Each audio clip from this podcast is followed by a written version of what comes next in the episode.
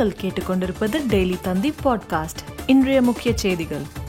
உணவுப் பொருட்களை கையாளும் பணியில் உள்ளவர்கள் கையுறை அணிவதை கட்டாயமாக்க வேண்டும். மக்களின் ஆரோக்கியத்தில் எவ்வித சமரசமும் செய்து கொள்ளக்கூடாது என்றும் உயர்நீதிமன்றம் உத்தரவு.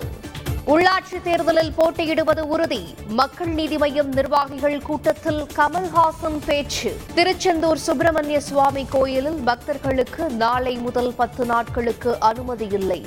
தூத்துக்குடி மாவட்ட ஆட்சியர் அறிவிப்பு.